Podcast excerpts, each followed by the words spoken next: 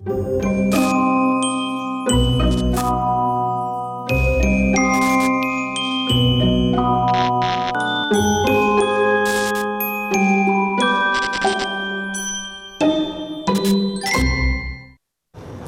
эфире «Радио Свобода», программа «Между верой и неверием», у микрофона Яков Кротов.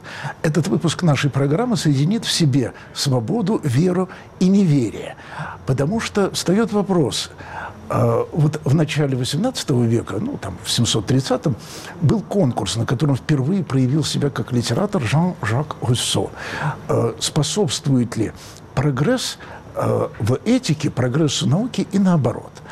Вопрос остался, правда, не очень решенным. Так вот, свобода. Что для нее благоприятнее, вера или неверие? Религия или атеизм? У нас сегодня в гостях представители веры и неверия. Научный атеизм. Екатерина Коростиченко, сотрудница Института философии, автор замечательной диссертации о свободомыслии в Германии за последние 1,5 века. И Инна Карезина. Наверное, так. Оба культурологи, неверующие, верующие, научный атеизм, Рим и католичество. Но начнем мы с небольшого видеоинтервью с выдающимся историком, крупнейшим наполеоноведом всех времен и народов Евгением Понасенковым. И вопрос, опять же, покойный Мари-Франсуа Аруэ, он же Вольтер, выпускник Иезуитского колледжа, говорил все время: раздавите гадину, и показывал пальцем, кого надо давить. Это разумно, чтобы свобода укреплялась, говорит Евгений Понасенков. Любимые программы и новые аудиопроекты на телефонах iPhone, ноутбуках MacBook, часах Apple Watch, планшетах и видеоприставках. Новая библиотека подкастов «Радио Свобода» в Apple Podcast. Информация на сайте svoboda.org. Мобильник обретает знакомый голос. Всемирная библиотека подкастов «Свободы». К большому сожалению, и на практике, и в теории монотеистические религии полностью, фундаментально противоречат свободе человека, и не просто, красиво свободе личности, самовыражению, нет. К сожалению, оно противоречит часто жизни, потому что, как это, Бог дал, Бог взял, рабы Божии, джихад и так далее, и так далее. То есть, если есть такая сумасшедшая, безумная идея, что ради некого выдуманного существа можно забрать жизнь, эта безумная идея существует, она будет кем-то реализована обязательно. И то, что мы видим постоянные теракты, то мы видели крестовые походы, мы видели захваты территорий, мы видели, казни неверующих, мы видели инквизицию. Мы все это видели, все это смотрим каждый день сейчас. Вот что такое монотеистические религии.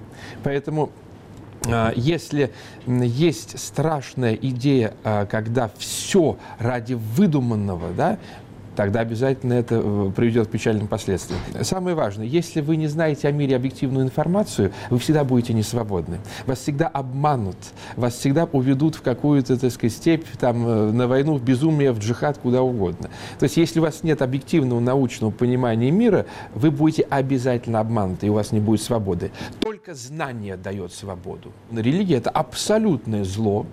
Монотеистическая религия – это абсолютное зло, которое базово, фундаментально противоречит свободе и частой жизни человека. Говорил Евгений Понасенков, который на этот раз удержался от того, чтобы бросить платок и попросить меня его поднять силой молитвы, за что я ему исключительно признателен. Итак, раздавите гадину. Я так понимаю, что политеистические религии еще хуже, чем монотеистические, потому что если много обманов, хуже.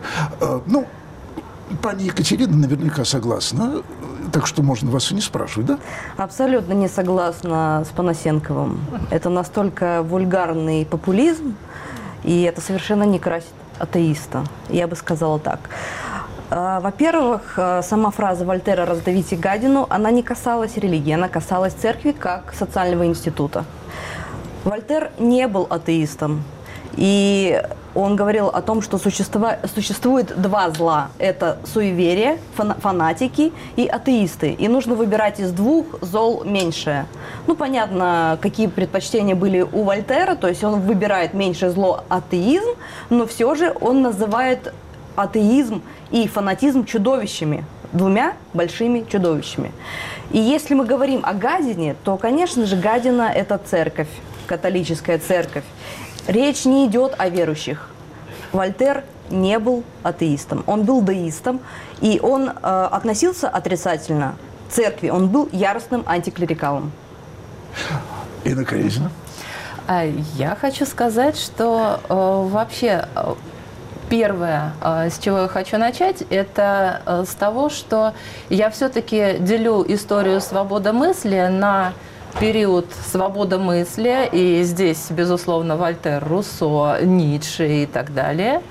И, с другой стороны, научный атеизм. То есть в какой-то момент у нас отделяется государство от церкви и школа от церкви, и тогда уже… прекращается время свободы мысли и начинается время уже научного атеизма со всеми отрицательными коннотациями, которые он в себя вобрал. И то, что вот сейчас озвучивает господин Понасенков, это научный атеизм, причем в самом действительно вульгарном его хрущевском таком изводе, когда вот аргументация сводится к тому, что Гагарин в космос летал и Бога там не встретил. Таким людям я отвечаю, знаете, как я им отвечаю, что у него же иллюминатора не было. Потому что сколь-нибудь серьезную дискуссию вести с людьми, которые говорят о том, что главное зло в том, чтобы поклоняться выдуманному существу, я не вижу смысла. Да, можно напомнить про политеистические религии, которые еще более жестокие, можно напомнить про… ритуальные убийства людей буддистами, которые тоже практикуются, увы и ах. Наверное, я кому-то сейчас взрываю картину мира, да? И противопоставлять религиозное мировоззрение научной картине мира уже тоже не актуально. Хочется спросить, в каком веке застряли? Я придерживаюсь, исповедую дарвинизм, придерживаюсь гелиоцентрической картины мира. Простите, по-моему, сведения господина Понасенкова устаревшие какие-то. Здесь очень много было сказано, но начну с того, что я не приемлю деление свободомыслия на свободомыслие и на научный атеизм. Научный атеизм – это… во-первых, составляющая свободомыслия в отношении религии, а во-вторых, это научная дисциплина в рамках образования в Советском Союзе, которая впоследствии превратилась в религиоведение. То есть кафедры научного атеизма – это настоящие кафедры религиоведения.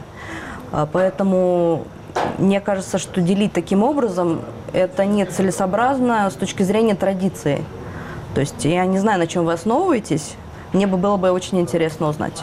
На том, что, смотрите, в период, когда церковь действительно такая гадина, что так и хочется раздавить, когда она владеет умами и претендует на владычество, в том числе и в тех областях, на которые она не должна претендовать, в области личной свободы, в области науки, да, в те времена быть неверующим или исповедовать некие отступления от веры – это действительно было свободолюбием.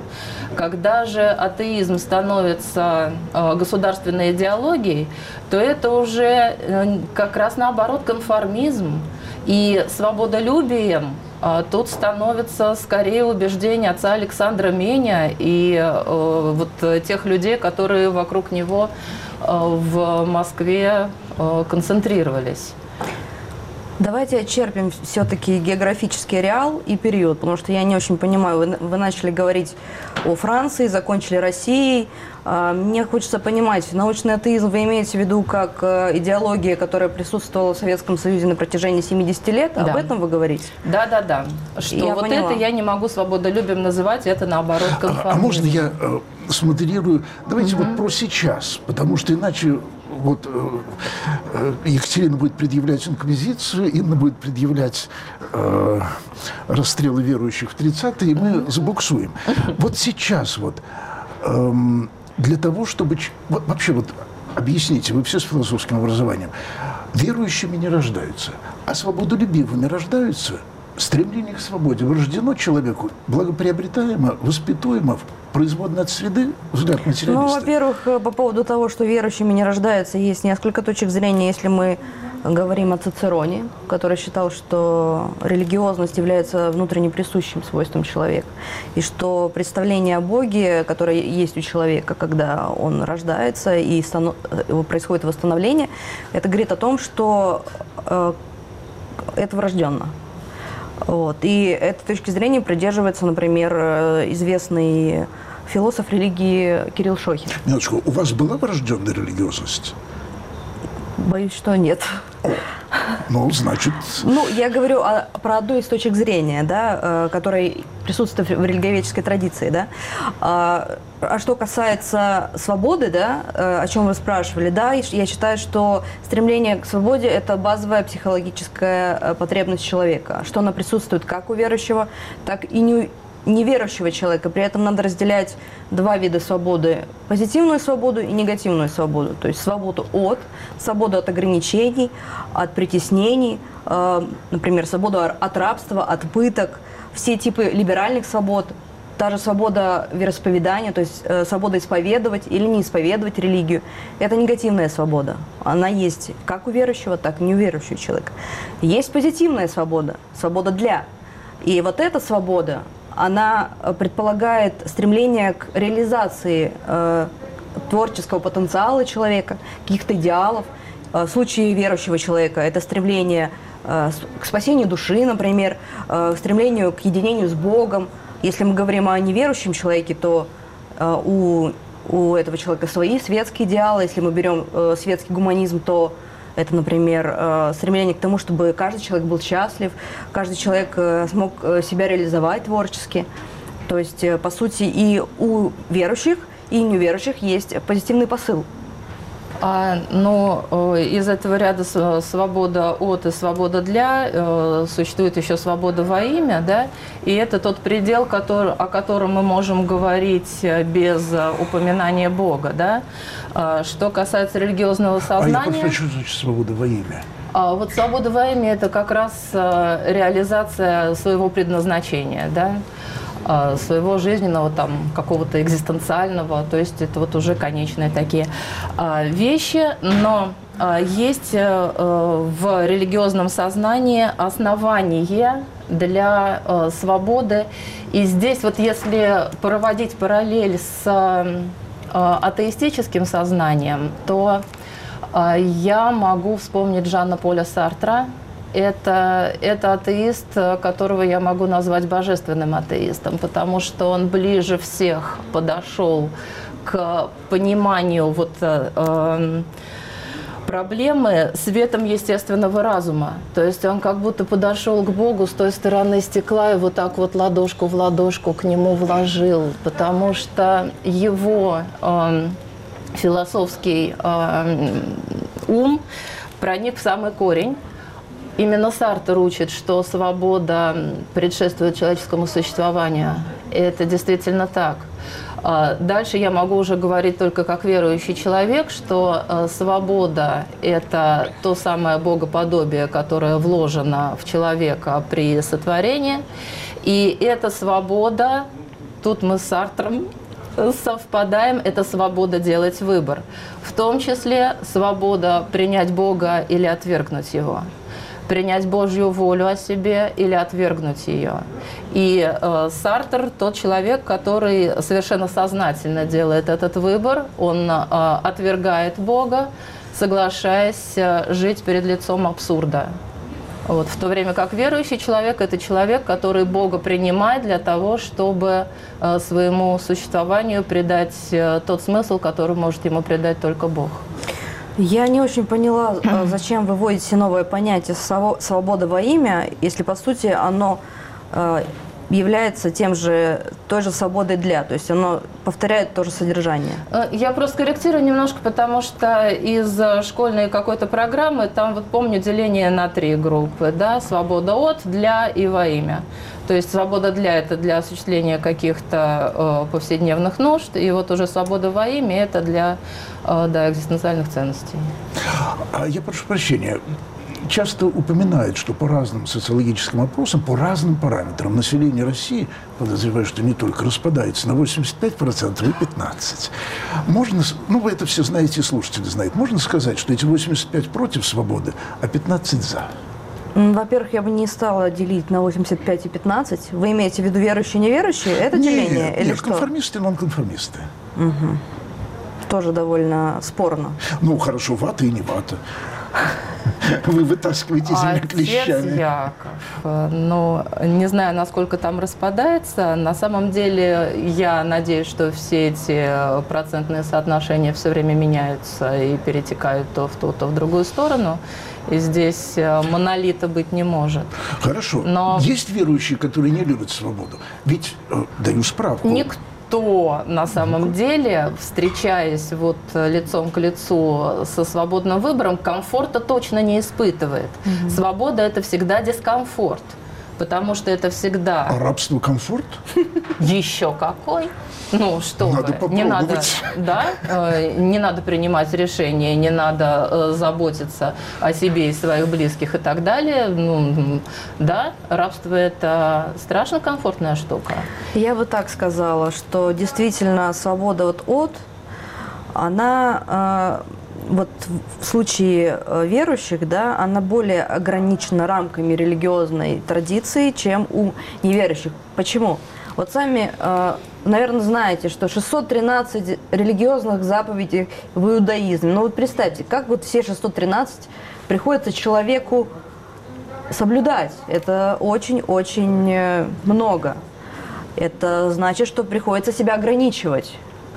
Но неверующий человек более свободен в этом плане. У него нет таких жестких предписаний. Да, есть категорический императив, да, который следует исполнять. Золотое правило морали.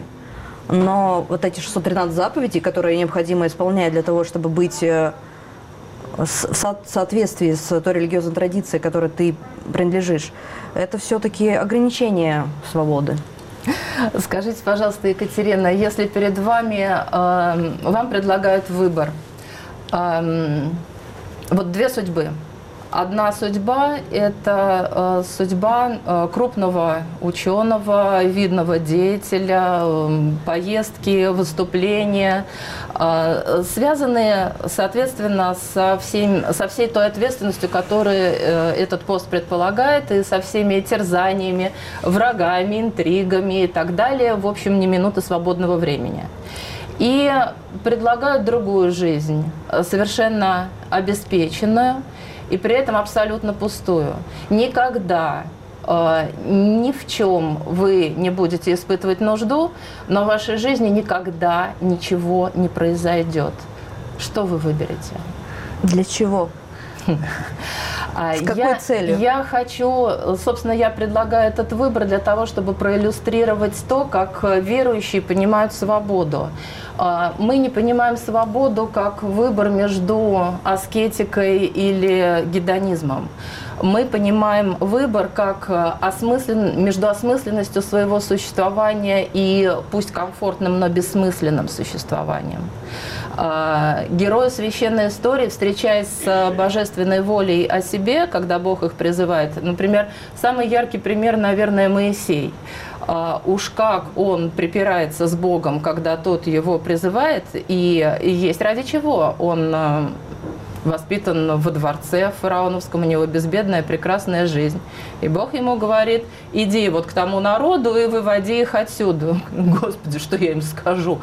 Как тебя зовут в первую очередь? Вообще-то кто? А потом возникают другие… Как я им скажу, в смысле, что я косноязычен? Потом вообще, почему они меня будут слушать? С какой стати меня слушать? Вот тебе три знамения, да, чтобы они тебя слушали. И после всего этого длительного уговаривания Моисей все-таки говорит: Господи, пошли кого-нибудь другого, не меня. И это очень понятная реакция, потому что воля Божья и принять Бога в свою жизнь – это всегда потерять покой и сон. Нет, покой или свободу? А вот это как раз и есть свобода, потому что вот само то, что свободно, ему все-таки дается выбрать. И он всегда может выбрать не пойти. Вот она свобода, она в этом уже. А можно я мужской вопрос задам? Заповедь «Не изменяй жене», она ограничивает мою свободу или наоборот? Вот как вы скажете, так я и буду жить. Как с женой договоритесь? Нет, нет, это не философский ответ. Я подозреваю, что жена скажет, что «не изменяй жене» – это свобода. Нет? Ну, тогда, когда эта заповедь была написана, тогда, наверное, это соответствовало тому историческому моменту, что это было правильно. Сейчас несколько по-другому гендерные отношения выстраиваются, поэтому на этот вопрос нет однозначного ответа. На тот момент, да, это действительно необходимая заповедь для того, чтобы правильно строить отношения в патриархальном обществе. Я передам любимой женщине. То есть, в принципе, свобода несовместима с ограничениями с точки зрения атеиста. Исторически они есть, но, в принципе, свобода и ограничения несовместимы. Так. Ну, вот 613 заповедей. Или как? Свобода связана с ограничениями, потому что свобода предполагает ответственность. Угу. О, тут, сейчас вы с римокатолической церковью. Тут мы нащупали общее, да. Да. Да и мало того, и она связана вот с дискомфортом, потому что любой верующий знает, и я сама могу в этом признаться многократно в этих разговорах с священником, с исповедником, отче, как мне поступить? А отче улыбается противной улыбочкой и говорит: думайте, это должно быть ваше решение. Не знаю, как у вас, но католиков приучают самостоятельно принимать решения именно потому, что это и есть религиозность.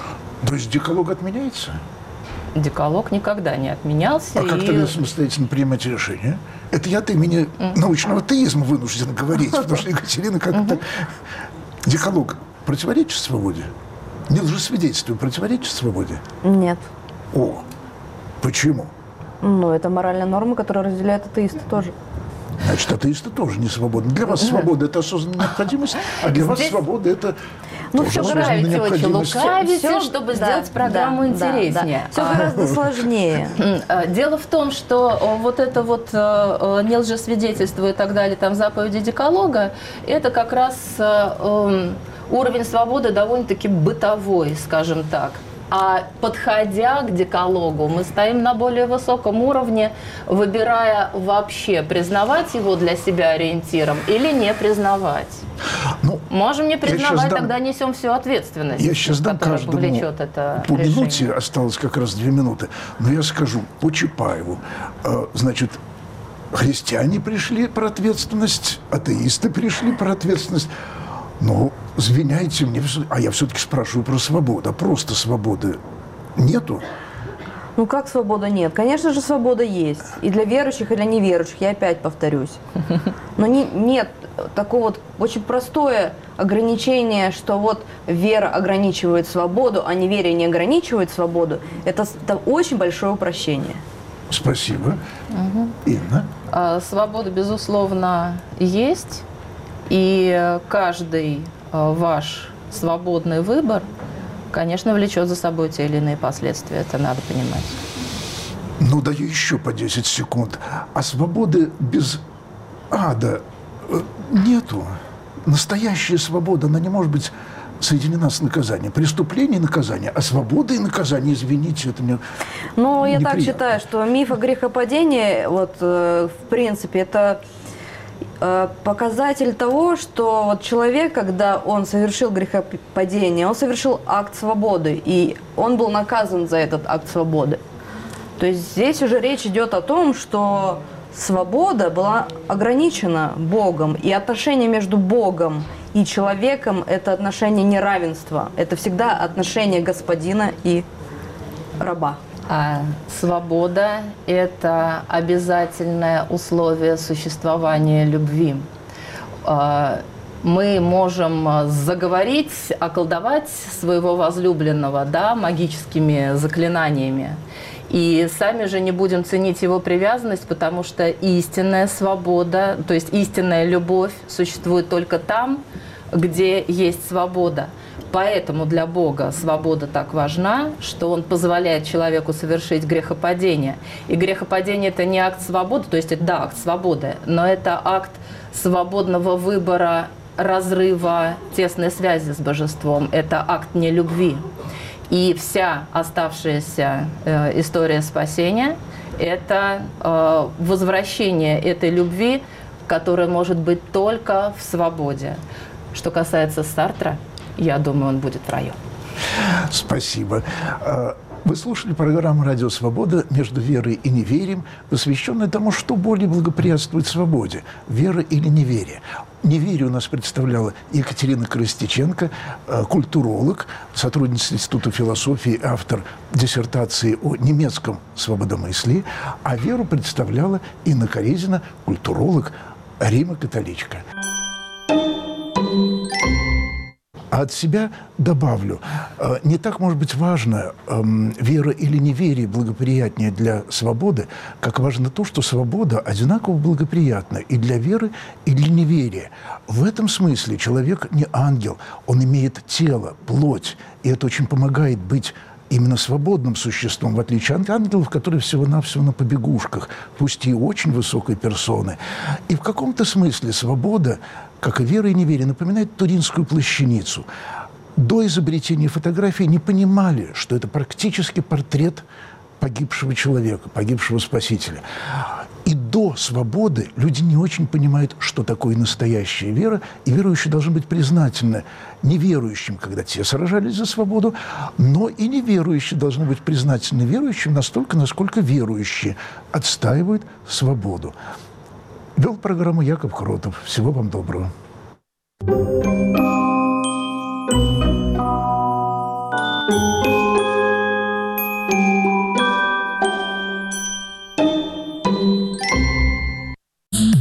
Здравствуйте! С вами программа «Культ личности». Я, ее автор и ведущий Леонид Велехов. Мы выходим в эфир уже 5-й год, а настоящих личностей с их рассказами о своих судьбах, поступках и взглядах на жизнь, которые до сих пор еще не побывали у меня в гостях, по-прежнему много. Поэтому не пропускайте свежие выпуски нашей программы. Премьера каждую субботу в 20 часов по Москве, на средних волнах в 23 часа.